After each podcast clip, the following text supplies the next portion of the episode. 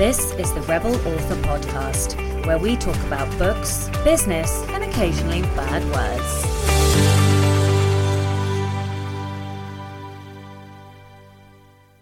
Hello, Rebels, and welcome to episode 119 of the Rebel Author Podcast. It is January, it is 2022 thank the many and varied gods. I think we are all rather pleased to see the back of 2020 and 2021, and I'm sure we are all creeping very quietly, very modestly, very humbly into 2022, hoping and praying to whoever we do that to that this year is better. Today, I'm talking to Ricardo Fayet all about how to market a book in 2022. I loved this episode. I think Ricardo is an absolute master of advertising, so I hope you find some very useful things uh, in the episode. There was no question last week because we had no introduction. Uh, however, this week's question is What is your word for 2022? Now, what do I mean by a word? Well, every year I kind of give myself a phrase or a word that symbolizes what I want from the year. Um, I think last year was uh, content production finishing shit. Finishing shit. It was finishing shit. My my biggest word was finishing shit. And although I didn't really do that the first half of the year, I certainly did by the end of the year. I definitely spent most of the last 6 months of the year going, "Oh yeah, I opened too many tabs and now I need to shut them all down. And I'm still, that's kind of spilling over into 2022. I've got the anthology to finish and uh, Trey and Sirens to publish, but they are all very close to publication now. So I'm feeling uh, considerably better and very excited for what 2022 will. Um, bring me. But that was last year. This year, my word is growth. I mean, I kind of have three, which is production, growth, and publishing. But the real, I, I guess, the heart of that is the word growth. And and why have I chosen growth? Well, I've chosen growth because I would like to grow in craft. I would like to grow uh, my backlist. I would like to grow my income. Um, I would like to grow my knowledge. I would like to grow as a human. I would like to, yeah, there are just like so many different ways in which I want to grow. Um, and so that is why n- next year my word is growth. And I would love to know what your word for 2022 is. Or maybe if you don't have a word, you can tell me that too. Okay, so the book recommendation of the week this week is A Spindle Splintered by Alix E. Harrow.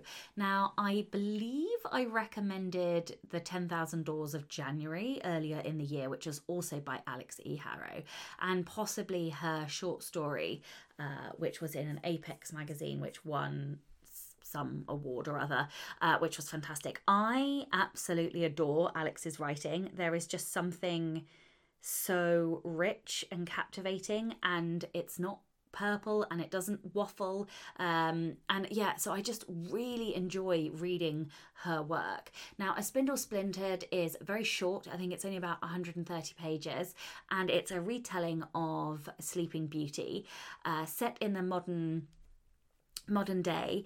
Uh, it's kind of based on the multiverse, and uh, there there is a lot of LGBT rep in there as well. It was like this fantastic feminist short story that I just devoured, and I really recommend. Yeah, really, really recommend it. I thought it was fantastic. Uh, lots of fantasy elements, of course. All right, so personal update. Well, I had Christmas. it is actually the 31st of January, so I'm doing this on New Year's Eve because I'm cool like that. No, uh, the reason I'm doing it on New Year's Eve is because Sacha thought she had done enough episodes to get me through to the uh, first week of January, and in my exhaustion addled brain pre Christmas, I miscalculated because we all know numbers aren't my thing. And uh, yeah, so I needed enough to get me to this week. Um, so here I am. on New Year's Eve. Uh, it, it's like 20 past eight at night, and uh, yeah, I'm so I'm doing this uh, podcast. What a way to end the year! I hope you all had a lovely festive period, or if you don't celebrate Christmas, then you just had a lovely December. Um, I love New Year's. I, I don't love it for like the parties or, or the fireworks or anything like that, although, you know, those things are great too. Um, I love it because I love the energy, the starting energy, the fresh, the newness, the potential that a new year has. And so I always get very excited uh, every every new year. And I know lots of people, most people don't really enjoy a new year, but for me it's one of the best, it's one of the best times. I love January. Um, so yeah, I'm very excited to to see in the new year. I haven't done any work since I stopped, and I stopped. I think my last day was the twenty second. No, the 21st of December. I'm not sure. Yeah, so I think I've had about 10 days off now. A big chunk of that was traveling here, there, and everywhere, visiting friends and family um, I yeah, like we we saw loads of family, and it was wonderful. I have really really enjoyed being off. I didn't realize how much I needed it. Um, that said, my wife now has COVID. Not so good, and uh, uh, so we got her, we formally got her result today um, her PCR, and uh, so she has been isolating in our bedroom because it has an ensuite. So we're very uh, lucky and privileged to, to have that. So uh, she is able to just stay in that room, and thus far, myself and the kiddo have avoided uh, getting COVID. Our PCRs came back negative, so we are okay at the moment. We're just hoping. Obviously, you know uh, these things can take some time to develop, but we're we're hoping. We've had a couple of days now where uh, Chloe's had it and we haven't, so I'm keeping everything crossed that. Um, we don't get it. um, anyway, so uh, I'm trying to think what else. My first week back next week is going to be a little bit bumpy and rocky now because I'm sort of doing that solo parenting thing, and so it will be all back to school and uh, here, there, and everywhere. I will be catching up. I am going to do things differently in January, so I have blocked out a couple of weeks to work on um, my next craft book and I won't do anything else in those two weeks. Uh, and then I will do admin and podcasting and all the rest of it in and around that in in the weeks before and after. So yeah, the first week of January is just going to be a bit of a catch up planning type uh, week for me, and I am really excited for January. I I kind of am gunning for starting the work, like starting drafting it feels like I haven't written words for ages now, but I need that. And and this is one of the things that I'm going to be doing differently in 2022. I am going to be doing what I like to call the Phoenix burn. So I don't know if you will remember, but in November I gave myself a monstrous task, edited all of the words, wrote all of the words, and um, I did that in a very short space of time. And I found that to be far more productive than trying to be consistent and doing words every day. So yeah, I'm going to be setting myself tight deadlines where I have to do nothing but that one uh, project and um, seeing if that helps me produce more. So, yes, I am going to be doing that in January and then we'll see where I get to because by the time I've done those two weeks, I will also have feedback uh, back on tray. And so I should, uh, I want to be handing that off to the editor alongside the anthology in January. So it's going to be a bit of a busy month for me. Um, but yes, okay. So I think that, I think that's probably it. I'm not gonna. I was gonna do a whole episode on like goals and things, but like, you know me, I have like 38 or something ridiculous. Not all of them big. Some of them are really small. Um, but yeah, I think I will possibly not. I with all of the stuff going on at home, I'm just like my brain is gone. so Yes, okay. Where are we now? Okay, so Rebel of the Week this week is Rowan James. Rowan said, So I found out that I am trans back in 2018 and have been hiding it up until 2020.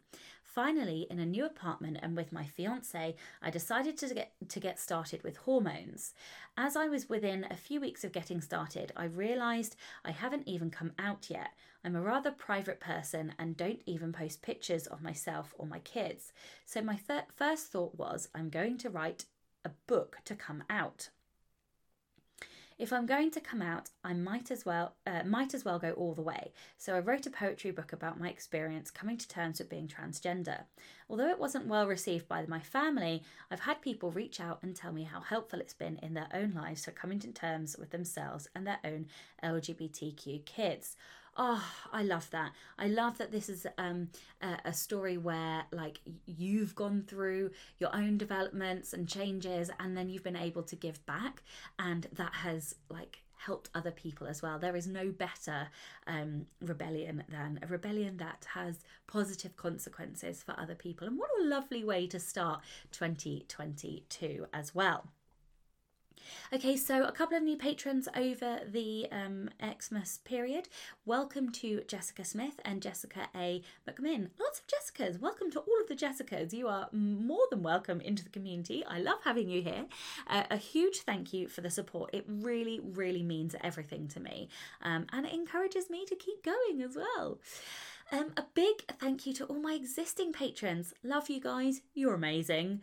Um, and if anybody else would like to join me and get early access to all of the episodes, as well as bonus content and joining me for sessions like Poison and Prose, then you can from as little as $2 a month by visiting patreon.com forward slash Sacha Black. This week's episode is sponsored by Pro Writing Aid. So rather than hear me talk about why Pro Writing Aid are awesome, and trust me, they really are, I'm going to hand you over to one of my amazing patrons, Lynn Fiona. Lynn, take it away. Pro Writing Aid isn't just for your manuscript. Don't get me wrong, it's great for that, but it's also for your website content, your newsletter, and your social media posts. You can copy and paste any text into the web editor or use one of its many software integrations so you can edit anything and everything you ever type. Because let's face it, you can't really copy edit your own work. You miss something. And I, for one, am fed up of crafting my messaging, hitting tweet, and immediately spotting a typo. There's nothing left to do then but curse the Twitter gods for not giving us an edit button. Pro Writing Aid is an editing tool for formal reports to Instagram posts. Not only does it help with catching those annoying typos, but it flags when I've slipped into using passive voice, and it suggests fixes and explains the problem, so that I can learn for the future and write better content. Okay, that's enough from me for today. Let's get on with the interview. Hello, and welcome to the Rebel Author podcast. Today, I am joined by Ricardo Fayet.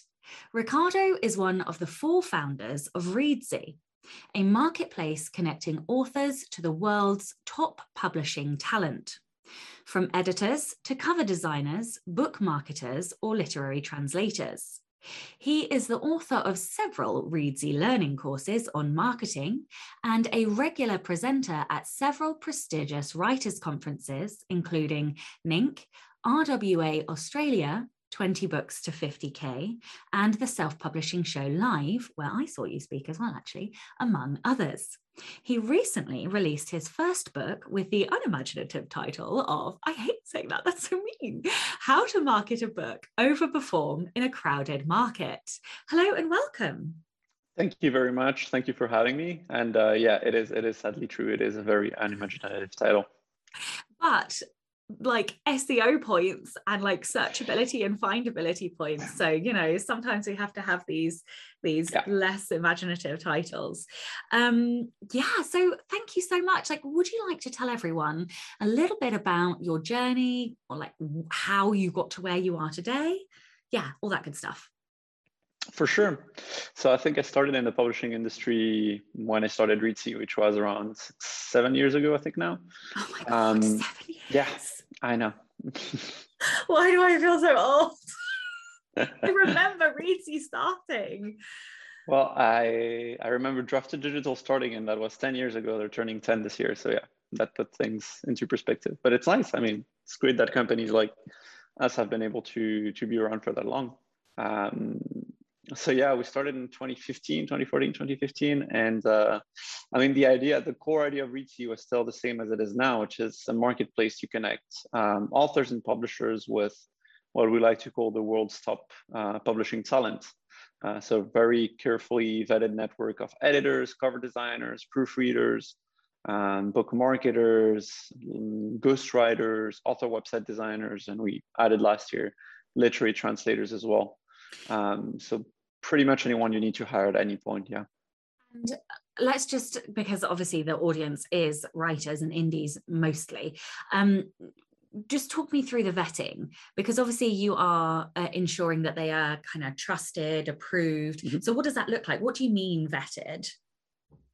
Yeah, so we mean vetted like we accept less than 3% of uh, professionals who apply to be listed on Reedsy and who create a profile. Um, and the curation process is pretty simple. We get them to fill in a profile, a little bit like you'd fill in a LinkedIn profile, you know, or your author profile on uh, on Author Central. Uh, we ask them to list all their work experience uh, and all of the books that they've worked on as a professional, whether it's as an editor, designer, etc. Uh, then we review that manually. Uh, so there's no there's no algorithms or anything like that. It's actual human beings going through the profiles, uh, double checking that you know the information that they've put in in there is uh, is true, and um, and then assessing whether they meet our criteria. Uh, usually for editing, that's like experience uh, having edited at least 10 or 15 books, usually at a traditional publishing house. Um, I'd say that the vast majority of our editing profiles come from the big the big five. Uh, so people who used to be uh, employed at the big five or at a famous literary agency and then going freelance or freelancing on the side. Uh, for cover designers, it's more of a mix. Um, but yeah, uh, it's it's a case by case vetting uh, process that also depends on the type of professional for for book marketers for example i interview them myself as a last step in the in the vetting process because you, we have a lot of marketers that come from traditional publishing but they might not be suited to working with indie authors because it's it's a different skill set um, so i always like to have this final chat with them that is amazing um, I did not realize it was as intensive. I knew you vetted, but I didn't realize it was quite that level of vetting. That is phenomenal. Okay, so we are here to talk about marketing because you are a phenomenal marketer. And um, so I would like to start by asking you what do you think are the most important mindset points around or mindset principles around marketing, for, but like specifically for indie authors? Yeah, I think the first two would be like uh, resilience and patience, and they go together a little bit. Like I think a lot of authors they want to they want to pull the gun a little bit too quickly. You know, they got that first book out and it has to sell. It has to be an instant bestseller, and you know, um, when they release the book and it doesn't sell, they get discouraged very fast. Um, or they release that first series and that first series doesn't do well, and they say, okay, that, that's not for me, so I'm gonna I'm gonna drop it now. And I think most of the authors I know who've become successful, um, they've done so after several books and several series often. Uh, it's really hard to predict in the publisher wor- in the publishing world when a book or a series is going to be successful. Otherwise, you know, everyone would be a successful publisher. Uh, but yeah, publishing houses have a really hard time, and literary agents have a really hard time finding books that they know are going to be instant bestsellers. So even if you're an amazing author, it might take you, you know, several books and several series to get to that series that just takes off on its own. And there are still series for which that happens where you know you do very little marketing and still takes off. Uh, so there's really that patience uh, and that resilience element where even if things don't go well you just keep writing books keep putting uh, books out there. And at some point you'll have one book or one series that's going to outperform the others just because it's going to resonate more with its audience and the other important mindset element is when you're actually in the at the marketing stage is thinking like a reader. And I talk about this quite a bit in, in, in the book because I think a lot of authors are scared of marketing or they say marketing is not something I want to do uh, because they see marketing as a sales process, you know, as a salesman going door by door and saying, here's my book, buy my book, buy my book. And authors are mostly introverts, and even those who are extroverts, I think no one wants to be a salesman uh, nowadays. And in truth, marketing is is kind of the opposite of that. It's making your book visible so that readers come across it naturally um, and want to buy it. So it's not about you going out there; it's about readers finding you. And in order for that to happen, you need to you know put your your reading hat on and think like, okay, as as a reader, how do I find the kind of books that I uh, that I write. Uh, I presumably, as a reader, as an author, read the same kind of books that I write. So I am I'm already, you know, uh, it's just a simple change of mindset. how do I find my books? Is it through friends' recommendations? Is it through Goodreads? Is it through like ads uh, that I come across on Facebook? Is it through BookBub newsletters?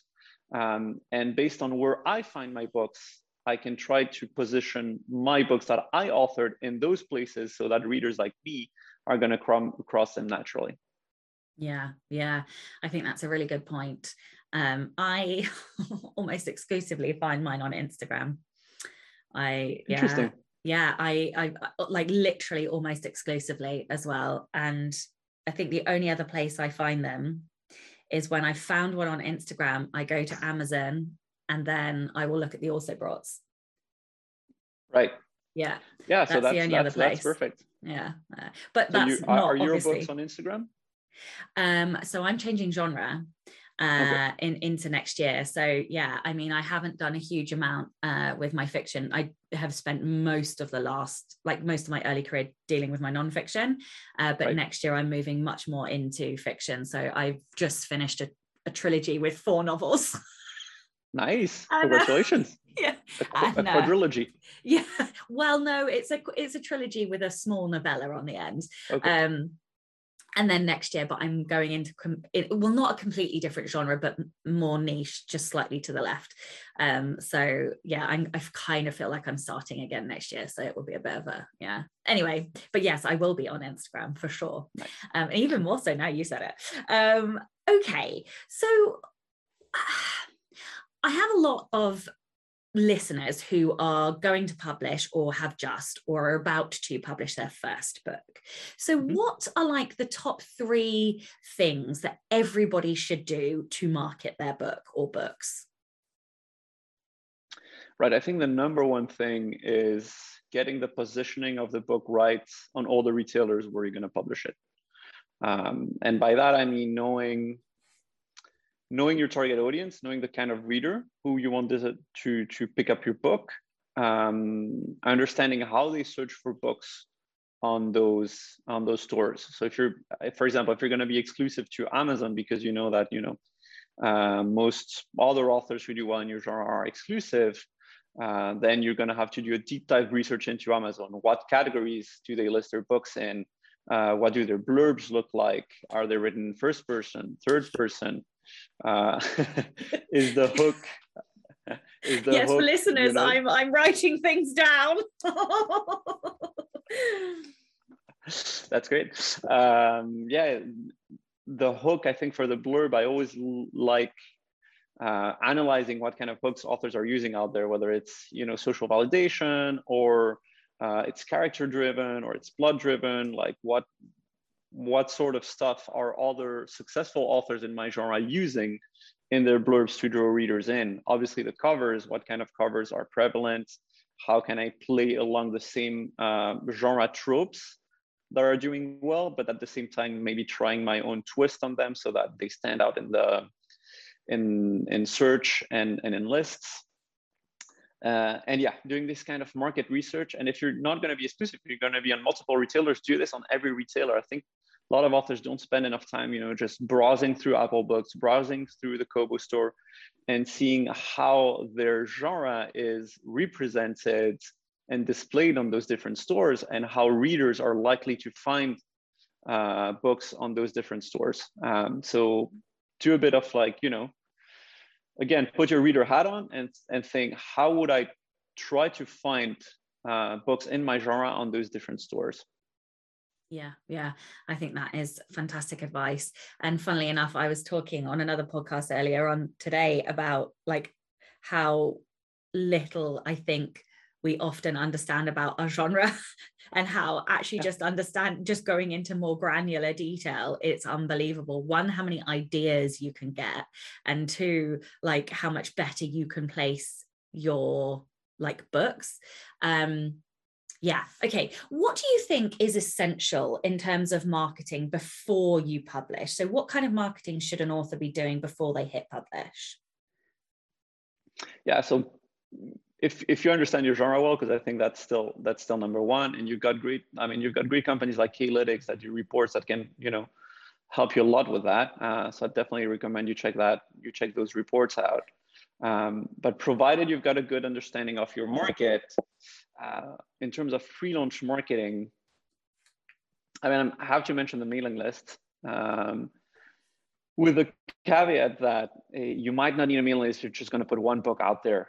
Uh, if you're going to release more books, if you're going to try to build an author brand and a career out of writing uh, books, then you're going to want a mailing list. And the sooner you set it up, the better. Uh, one of the best ways to you know grow a mailing list before you release a, uh, your first book is to release a first first book, uh, so a little novella or something like that. You put on BookFunnel or StoryOrigin, uh, and you give away for free in exchange for uh, signups. A reader magnet, basically. Doesn't have to be a whole novella. It can be um, virtual prequel scene. Um, artwork sometimes, but I mean, when you haven't released anything out there, generally a short book is, is going to be what's going to work best, especially for fiction. For nonfiction, you've got a ton of other opportunities, courses, videos, etc. Um, so I'd say the mailing list, knowing your market, um, potentially setting up an author website, but I think we're we're going we're moving into the realm of things that would be a nice to have rather than a must have. Uh, so if you have the money to spare on an author website or the skills to uh, to invest into building one, definitely do it. It's going to give your launch a more professional edge when readers are going to check out that book and see that okay, you have a website, so you're taking this seriously. Um, but barring that, probably the most helpful thing you can do is network. Um, I know a lot of authors who had successful first launches because they'd been going to writing conferences uh, several years before uh, as aspiring authors. A lot of conferences are open to aspiring authors. 20 books uh, Madrid, 20 books Vegas uh, are open to first time uh, to aspiring authors. even London Book Fair when they have a little section for authors. So you can go to a bunch of places that are for aspiring authors. And the best thing you can do there is network. Network with other aspiring authors in your genre. Network, if you can, with other successful authors or um, somewhat established authors in your genre and make friends uh, make friends with them. And naturally when you're going to release that book that first book these other authors are going to help you out. Um, and there's nothing more powerful than word of mouth from a fellow author who's already established. But obviously that can only happen if you've made friends with them basically. Yeah yeah i completely agree. Uh, my career has always taken like a jump after a conference and i can't really pinpoint why other than i i think you know more people therefore more opportunities arrive uh, arise yep. um afterwards. Let's say an author's on a limited budget. What would be the top priority um in terms of spend other than book cover and edit? Like in terms of marketing spend or promotion spend what where is their money best placed That's a good question. Um, I think generally one of the principles outlined in the book is that you don't want to spread your energy. Um, and for me, energy is the same as money.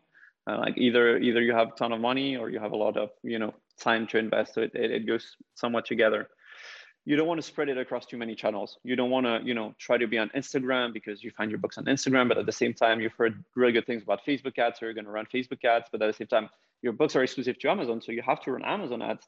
And uh, you know, price promos are really important, so you're going to run a price promo during the first week. And oh, I'm forgetting the mailing list that I have to set up. You're already like you're either you manage to achieve all those things that you burn out after a couple of weeks, uh, or you you half-ass them basically, uh, and you don't do you don't have a real presence on Instagram. Your ads on Facebook are bad, and you know don't don't draw any clicks in, etc. Uh, etc. Et so pick pick one or two channels, and that's where you invest either your time or your money, depending on the channel and what you have uh, at your disposal. Um, I personally quite like ads. So I tend to invest most of my money to promote my book into advertising uh, because I don't have a lot of extra time to promote this book. So, you know, I just set up some Amazon ads and I'm done. Um, but in other cases, if you're really good on social media, then set up that Instagram profile, set up that TikTok profile. TikTok's really hot right now for um, for actually organic visibility. Um, so if you like TikTok, spend your time in there. Mostly romance though like sort of the steamier romance end i'm seeing a lot of steamy romance. And then occasionally the odd trad book is has gone viral. But uh, yeah i'm not seeing a lot for like other genres on tiktok. I don't know if you are but i'm mostly seeing steamy romance on there. I think tiktok's really actually really good algorithms that target the right stuff to what you're interested in maybe. Um, i know several authors and authors in cozy mysteries that are doing relatively well on there. Oh, really? Um, and there are quite quite a few YA books. Uh, yeah, that's yeah, that's that, the other that one have, that, have gone viral. Mm. Yeah. Yeah. But yeah, I mean, I I'm, I believe that you can go viral on any social medium. It might be a little bit easier on on TikTok right now because it's newer. Um, but I also believe that you need to be really comfortable and enjoy doing it. Because if you don't, if you see um, if you see social media as a drag or as something that saps your time or you just don't enjoy it, it you're never going to have a positive presence on there or genuine presence. And that's just never going to attract people. Uh, you got to genuinely enjoy spending time on that social medium if you're if you're going to succeed at it. Yeah yeah completely agree. Okay what so obviously you run a lot of ads. So what what are your best what do your better ads look like or what did your best ad uh, look like? And like why was it successful? What are the key features of a really successful ad? Are we talking facebook or amazon or? One facebook and one amazon. So for facebook i think the best ads are those that really resonate with the audience um, and that's that sounds a little bit obvious. Uh, but for example, I mean, one example in a fantasy, like there's a lot of epic fantasy. So I run ads for a few epic fantasy authors, and generally I know what what kind of stuff is going to appeal to a wide variety of fantasy readers. You put a dragon in there in the in the image, or if it's a cover that has like obvious epic fantasy element to it, you just put the cover. It can work, etc. But the, sometimes the most successful things I've had is when I've really tailored the ad to an audience. For example, uh, there was an Assassin epic fantasy and targeted Assassin's Creed fans um, with an image that was immediately going to appeal to them uh, because it was very Assassin's Creed inspired. A tagline that was going to appeal to them, something as simple as like, "Do you miss Assassin's Creed? Meet my protagonist." Or for fans of Assassin's Creed, whatever. Um, and that got a really, really low CPC uh, very, very quickly, below, below 10 cents per click. Um, so when you manage to really tailor that messaging and that ad to a very specific audience, it can it can do wonders. Um, yeah, that's that's one strategy. Another one is, you know, you go for a very wide audience and then you iterate and iterate, iterate over time until you get to something that's low. But if you want that instantly low CPC, you really need to find the right messaging for the right niche audience. And, and for Amazon, for Amazon, yeah, uh, for Amazon, it's it's more complicated because you don't control anything in, in, on the creative side on Amazon. Um, so you can you only have control over the targeting and for me, Amazon is a much more analytical and iterative process than Facebook. On Facebook, if you create a great ad to a very well defined audience and you have that synergy between the two, you can get a great CPC and you can instantly boost your sales. Same for BookBub ads, but I've never really been any good at BookBub ads. Uh, but I know authors who have, you know, 15 plus percent CPC on their uh, CTR on their, yeah, uh, for for for their books because they found that perfect image for that perfect audience. But these two advertising platforms, they're very image heavy, uh, whereas Amazon is, uh, yeah, you, have got, they use the cover, but there's not much customization. There's not much you can do on the creative side. Uh, and for me, it's, it's much more analytical. It's about like, obviously tar- finding the right keywords and the right products to target, uh, but then it's a process of like tweaking big, tweaking bids every week or every couple of weeks until you get to that point where the ads are profitable and then slowly scale uh, your spend. So for me, there's no instant great Amazon ad or great recipe for an Amazon ad. The only recipe is like again patience and um, and an analytical mindset. Mm. Yeah, I run lots of nonfiction uh, AMS ads, and I.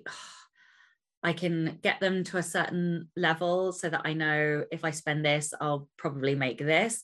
I just can't seem to get them to spend anymore. Like I can't seem to get them to grow other than setting up new ones. So I probably need to go back and do a refresher on, on Amazon ads because I am yeah, not wildly problem, analytical. um, and the, yeah, the problem with Amazon ads is you.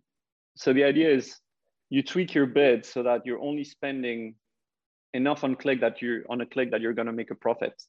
Um, but then new advertisers keep coming in the in the game. So if you if your bids stay the same for several months, it's not that you need to create new campaigns uh, per se.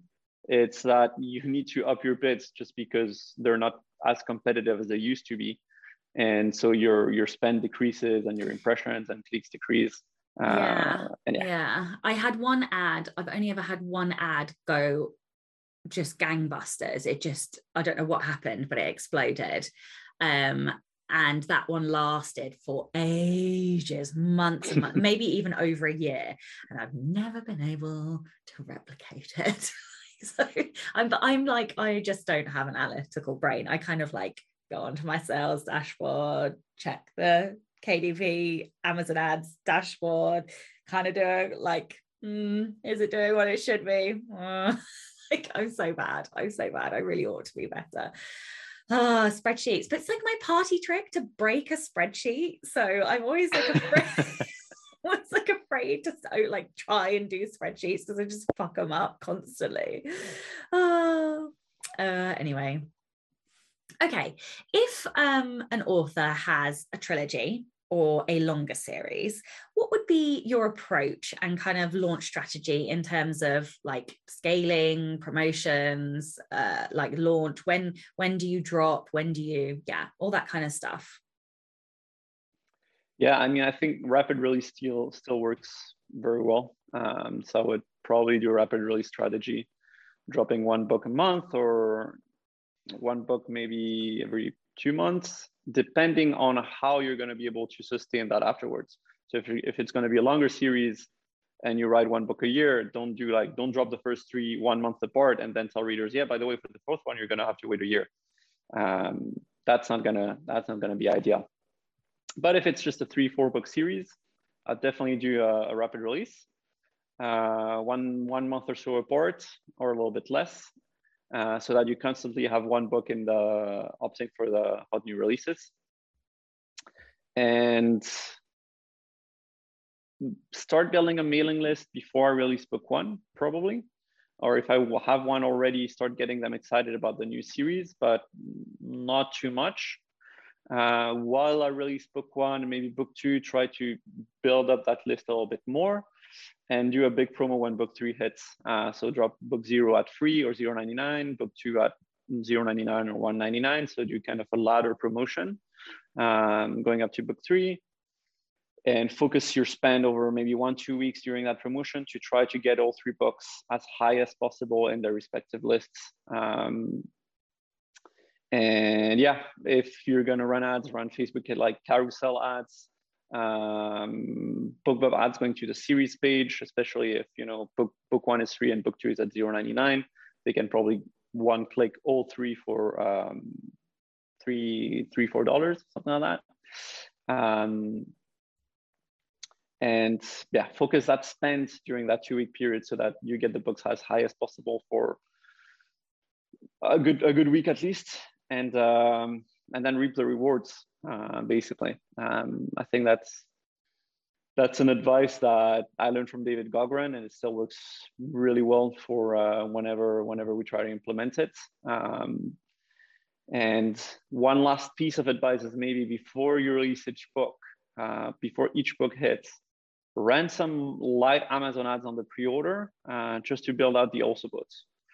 Uh, especially if you're going to do a big promo for book three or anything like that. Um, make sure that the also boughts are solid before you do you you book sites like you know Freebooksy bargain booksy etc that have pretty wide readership uh, and and they can mess up your also boughts if they're not already well established Uh, so I always like to run some light Amazon ads on the pre-orders to build up the also boughts, even at a loss, because it's going to be very hard to make a profit on a on a pre-order through Amazon ads. What about when you um, are writing in a really small niche? How do you succeed? How do you target? How do you how do you still turn a profit when you're going into a very small niche? I think it's easier uh, to market in a very small niche as long as you know what that niche is, uh, and as long as you know it's a niche that exists.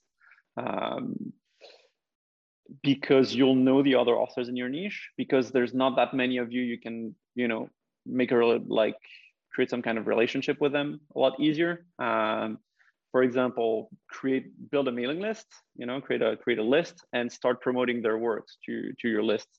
Uh, that way you're to try to cultivate a readership in your mailing list that reads in that small niche. You can obviously contact these other authors in your niche and tell them hey do you mind if i promote this book or i do a giveaway of uh, three of your paperbacks uh, so that's a great way to start building a relationship with them. Um, and it's since it's a small niche that you know it's much easier to target uh, through amazon advertising and BookBub advertising. It might be too small a niche to exist as a facebook audience but in most cases you'll find something or you'll be able to do a compound of interest that you know um, manages to reach kind of that audience. And for me the the smaller not necessarily the smaller but the more defined the niche the easier it is to market. Then there's obviously the question of like is the niche big enough for me to even make a profit in in that niche? But you know if one or several authors are doing it out there then you can. Mm. it's given me a bit more faith. Yeah i suppose if there are already books and yeah yeah okay all right. Um when when is the right time to hire out marketing? Obviously you provide services you run ads on behalf of people. When when or why should an author decide to do that rather than trying to do it themselves?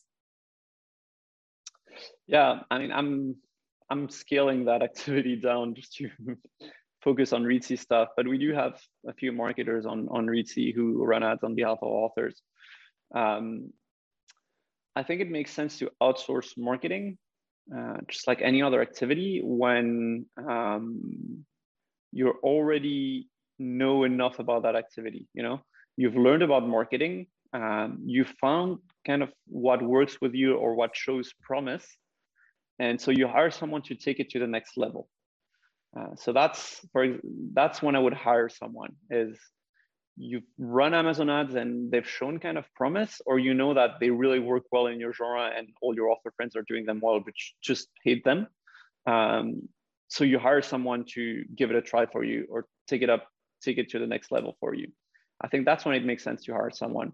Um, if if you're you know a um, first time author and you're going to release your first series if you listen to this podcast, you know, uh, and and checked a, a, few of the resources and the guests that have been invited, you probably don't need to hire a marketer to plan a book launch for you.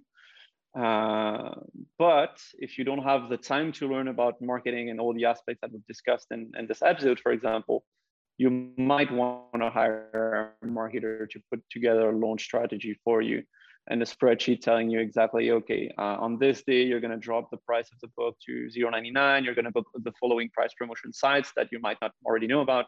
Uh, you're going to run these kind of uh, ads on Facebook to these audiences. Um, basically, someone to cut the learning curve um, by a lot so that you just have to apply what they what comes in their plan. That's another case scenario where I think it makes sense to hire someone. Um, and final one is like to write your blurb and your metadata. Uh, if you cannot write blurb, um, or you just, you know, you get blocked when you try to write your blurb, there are people out there who, copywriters out there who specialize in that. Um, it's going to be maybe, you know, 200, between 200 and 400 bucks. See if that's an expense that you're able to make um, or willing to make it again it depends on the time you can invest and the money you can invest um, but yeah, these are some some examples of when I think it makes sense to hire someone. Definitely don't hire someone thinking they're going to do the marketing for me because no one's going to do that. Uh, they might run some part of your marketing. They might run your mailing list. They might run your ads. Uh, they might, you know, there are some virtual assistants who are going to do all all your marketing for you so that you can just sit in your chair and write. Yeah, yeah what are the most common mistakes that you see indie authors making? Definitely lack of patience and uh, and and you know switching from one activity to another. Uh, like you try Amazon ads for a couple weeks, uh, the campaigns don't seem to work, so you drop it and you try Facebook ads, and then after a couple weeks it doesn't seem to work, so you drop it and you try BookBub ads or whatever. And most of these things, most of these strategies and tactics and channels take time to learn and not only do they take time to learn, but in the case of like Amazon ads, for example, there's kind of a lag in reporting. Uh, like Amazon ads report sales up to 14 days after someone clicks on your ad.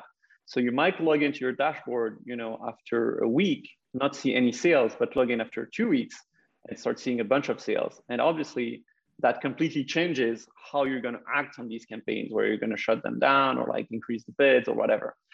So you got to be patient. Um, you got to be patient, accept that there's a learning curve to anything you try, and kind of make a plan. You know, say, okay, for the next X number of months, I'm going to focus on this. I'm going to focus on Facebook ads, learning it as much as I can, trying, experimenting, trying to scale, etc. And you can drop it after after you know two three months. You really get zero results. But I think the authors who are successful at marketing, they give themselves several months to try a new tactic, whether that's advertising or like getting a presence on Pinterest or like getting a presence on TikTok. Um, you got to give yourself time for all of that and to really, really test the channel out. Yeah. And I think you have to be willing to lose a bit of money as well um, yeah. in that. Like you have to be in the game to play the game. And unfortunately, that does mean sometimes, you know, you do need a budget that not only can you spend it, but you can take risks with it. Um, you know, so you don't want to be using like your mortgage money. it's got to be it's got to be other money that you can that you can do. Um, okay so in your book you give quite a detailed it's like several sections on like creating an ad like an overview like uh, analyzing improving. And i just wondered if you could give listeners like a bit of an overview on how they should approach creation like strategy and anal- analysis uh yeah and all of that good stuff with with advertising for sure i mean for the creation part is generally what's easiest and most fun to do um, because in the case of facebook and bookbub there's there's um, there's actually a creation part like there's creativity involved uh, and authors are creatives um, so you actually have an advantage over other advertisers there um, you just got to learn how to create an ad. There are a bunch of tutorials out there, courses, books, etc. It's you just you know um, have to learn what to put in those different boxes uh, and what kind of images to use uh, and what kind of audiences to select. So there's definitely a big learning curve there, but I'd say it's fairly intuitive. Where I think most authors struggle is with the analysis part, right? Um, First, for the analysis, my number one recommendation is again to be patient. Don't look at your ads every day. I don't think it's necessary. Um, nothing's going to change majorly from one day to another. And any change that you might see from one day to another is not a reflect like does not reflect anything real. Uh, so if you average maybe five sales a day on Amazon ads and one day you don't get any sales, don't panic and sh- stop all your campaigns because oh my god they're not working anymore just give it another day. Uh, maybe there's a reporting lag. Maybe you just you just didn't have any luck this day, uh, and you're going to get 10 sales tomorrow instead. Uh, so don't look at your ads every day. Um, and then in terms of like optimizing, uh, there's a lot of. It depends on the platform, um, but for me, Facebook allows for a lot more testing. So what I generally do on Facebook is I create dynamic ads where I can give Facebook several headlines several um, description description text, several images or videos, and then I check the performance after you know a week or after I spent um, fifty dollars or a bit more than that, so that I have like statistically significant data in there, and I can check the performance of each creative. And what I do is like I don't I don't only keep the good ones, but I re I I identify the ones that have performed the worst, and I either remove them or I replace them with other variations of the ones that performed well. So I kind of iterate, you know, based on what I what I see um, has worked. Uh, the same same thing goes for for BookBub. BookBub requires very methodical testing. Uh, so what I do for for BookBub is I use it. I create an image that I think is the best image that I can come up with, uh, and then I target five different authors.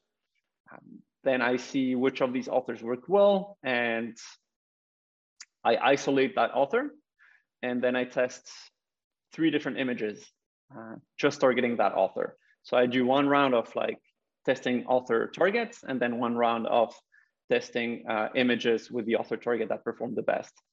And you do these two kind of tests, and you and you keep going, uh, basically picking the best each time, so that hopefully you basically zigzag your way to a uh, good CTR. And for Amazon, as I said, it's a much more, it's a much more on a, there's not a big creative part, like setting up an ad is incredibly easy. There's not much you need to do uh, aside from, you know, selecting your targeting. If you create an automatic ad, it can be done in under one minute. Uh, and a lot of auto ads can work, especially for nonfiction. Mm. Um, and so Amazon is a, is a question of like, um, yeah, taking the, taking the time to analyze the results with a cool head and then tweaking bits but it's it's a lot more it's a lot more analytical work using the data that's in the dashboard uh, and that's really hard to sum up here yeah yeah no yeah i completely agree. Okay are there uh, anything any things that an author should plan for or consider in terms of like post launching so two months out six months out are there things that they should be doing? Do they need to like cycle ads or like uh, can they do they stop? Do they just continue? Yeah in terms of the longer term prospects of a of a book and a series what should authors be doing? Um, i think definitely continue what's working well uh, also knowing that some channels can work better in the long term than others. Uh, for me amazon advertising in particular is great in the long term because as you said, it's it's difficult to get Amazon to spend your money when when when it goes well. Uh, so it can provide that nice little trickle of sales. You know, these five ten sales a day that you know it sums up at the end of the month. Um, whereas Facebook and BookBub they rely on um, audiences that have a given size, and you kind of exhaust those audiences at some point, or like run into creative fatigue, so your CPC goes up or your sales go down. Uh, so they're better for like short bursts. Um, so after after once you're in after a few months, um, you might want to you know get Amazon ads to provide that trickle of sales. And then what I what I like to do is run a promo every every once in a while. Um, promos are still the best thing to revive your uh, your backlist. Um, and the easiest the easiest things, you know, if you're in KDP Select, make sure you take advantage of those promos every 90 days. Run one every 90 days if you get offered, you know, Kindle daily or we or monthly deals uh, on a series that's not performing super well, take advantage of them uh, and then run ads when the when the books are uh, are discounted. And other than that, I'd say think about um, other formats uh, and other ways you can exploit your IP. Um, audio uh, is is a simple example. Box sets as well and, and epic fantasy, for example, I've had huge, uh, I've had really good results advertising um, box sets at 0.99. So on a longer series, you box the first three books, put the box at 0.99, and just advertise the hell out of it on Facebook uh, and BookBub. And that's going to get a bunch of sales.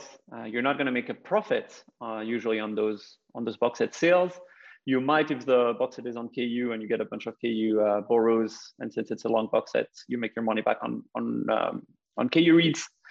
Uh, but if it's a long series, you're going to make your money back on the read through. Um, so that's definitely a good strategy.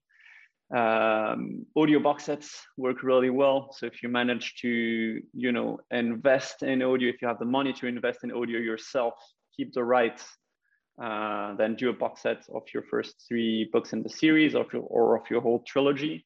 Uh, there's one epic fantasy author I know who who still like his main source of income is like um, like audio on a on a trilogy box set in epic fantasy because those i mean audio is interesting because you know it's oftentimes you have credit subscriptions and readers are going to look for you know if i can get 30 hours of audio for one credit then i'm going to go for it uh, a lot of times if you surrender your rights i mean if you sell your rights to companies uh, to audiobook producers like podium um, they're not necessarily going to do these box sets uh, because it's not in their best interest but if you keep the rights you, you should definitely do that so think box sets. Uh, eventually, if you sell enough, think about translations. Think about all the ways you know you can define your IP and make the most of it. Uh, oftentimes, releasing a new form of IP is a great way not only to um, sell that new format, but also revive interest and awareness around uh, around that series. Fantastic. Um, and yeah it's great because i just released an audiobook i'm going through a foreign rights deal nice. like it's yeah like it's funny because these things all seem very far off. And then like it's amazing how quickly you get to that place where actually you do need to start thinking about those things. So yeah learning about them in advance is like exactly what everybody should be doing. Okay well this is the rebel author podcast. So tell everyone about a time you unleashed your inner rebel. It's good you sent that one to me in advance because otherwise yeah. everyone says that. Yeah it's stuck. Um, no in a rebel i think mostly mostly a rebel when i when i travel. I hate you know i hate being bundled uh, in places with a bunch of other tourists uh, other people when i travel. So um, so after 20 Books Vegas, I, I, did a trip with my co-founder Emmanuel, and we were along that trip. We went to Lake Powell, and we're thinking of doing a tour of Antelope Canyon. But then we saw the crowds and the fact that you have to book a tour, and they send they give you like photo spots, and you're in that amazing canyon that's super high, super thin, but you have like hundreds of people around you, and that was definitely not going to be a pleasurable experience. So um, so I spent a little I looked at the map and I saw that Lake Powell has a bunch of other canyons all around it. That's basically all there is in the area. Uh, so I did a bit of research and I found another canyon that was like much harder to access. Uh, but yeah, we rented a boat. We rented two kayaks. We put the kayaks in the boat. Uh, we beached the boat. We took the kayaks into the canyon. We beached the kayaks and then we walked into this canyon called Labyrinth Canyon. We didn't see anyone during the whole day. Um, and we were alone in that canyon, which is kind of the experience I wanted. Uh, is that where you got right? the amazing photos from? Part of part of the amazing photos are from there. Yeah. Yeah. Uh, oh wow, they were amazing. They were literally amazing. I was just like, how does how do these places exist? They're phenomenal. Yeah, I love that yeah. you did that. That is a rebellion to go against like the the the tourist uh, uh, majority. Um, Okay, fantastic. Tell everyone where they can find out more about you, uh, your book, your courses, services, anything else that you would like to add. Sure. So uh, you can find me on Reedsy, that's R-E-E-D-S-Y uh, dot com. Uh, definitely check out the website, the blog, the free courses we have on there, and all the, the free advice we have on there. Uh, for more free advice, you can search for how to market a book on any retailer thanks to the SEO and imaginative title, you should find it pretty quickly. Um, so definitely download that for free uh, on any retailer. And if you want to contact me personally for anything, again, I, I don't really run ads for authors anymore, but I can make recommendations for other people. Uh, drop me a line, ricardo at reedsy.com. Uh, email is what I check the most often. Uh, so always happy to answer any questions there. Well, thank you so, so much for your time today. It's been fa- fantastic. And of course, thank you to all of the show's listeners and the show's patrons. If you would like to get early access to all of the episodes, then you can do so by visiting patreon.com forward slash Sacha Black. I'm Sacha Black. You are listening to Ricardo Fayet, and this was the Rebel Author Podcast. Next week, I'm going to be joined by Amy Woods, and we're going to be talking all about how you can do content marketing to promote your books and how you can repurpose that content for maximum effect. So join me next week for that.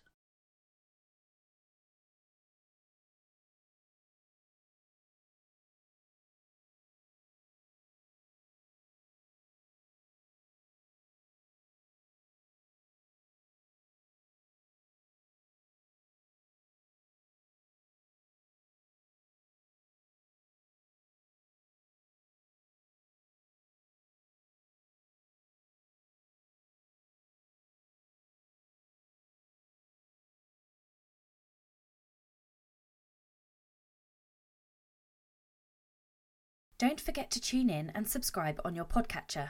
And when you have a moment, please leave a review.